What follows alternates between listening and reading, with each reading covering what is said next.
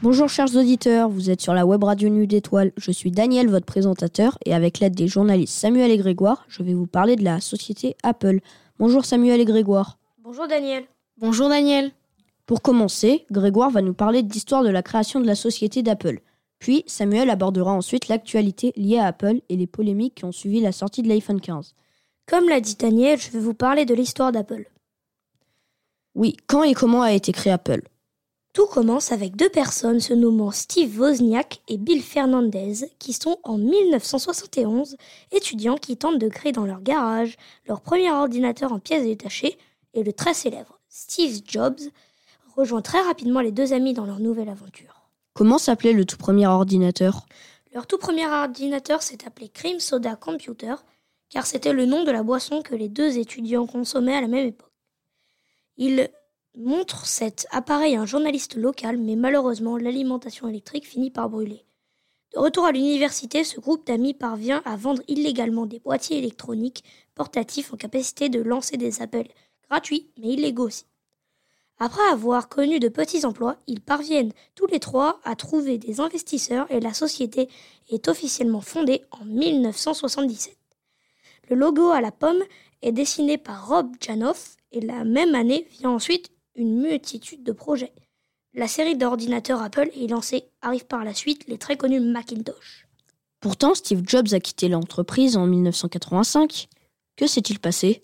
Deux personnes, Steve Jobs et John Sculley, sont entrés en conflit. En plus, cela au même moment, la vente des Macintosh n'est pas suffisante, ce qui entraîne le licenciement de 1200 personnes. Le conseil d'administration donne alors à l'occasion à John Sculley d'évincer Steve Jobs qui n'a plus aucun pouvoir ni aucune responsabilité. Les choses tournent tellement mal que Steve Jobs finit par quitter lui-même Apple et fonder sa propre compagnie, Next. Comment revient-il dans l'entreprise? Steve Jobs revient dans l'entreprise en 1997 grâce au rachat de sa société Next. Il devient conseiller d'Apple puis monte en grade et devient le PDG par intérim avant d'occuper la place de PDG. Il meurt malheureusement d'un cancer de, au pancréas en 2011 à l'âge de seulement 56 ans. Merci beaucoup Grégoire pour ces informations. On va désormais s'interroger un peu sur l'actualité de la marque Apple. Quel a été son plus gros succès en 2023, Samuel? Le plus gros succès d'Apple en 2023 a été la vente de l'iPhone 14 Pro Max. Je suppose qu'il faut que l'on commence à parler du prix exorbitant de l'iPhone 15 et de ses conséquences. Effectivement, les, les consommateurs font face à une flambée des prix. L'iPhone 15 voit sa sortie en septembre entre 1479 et 1978 euros.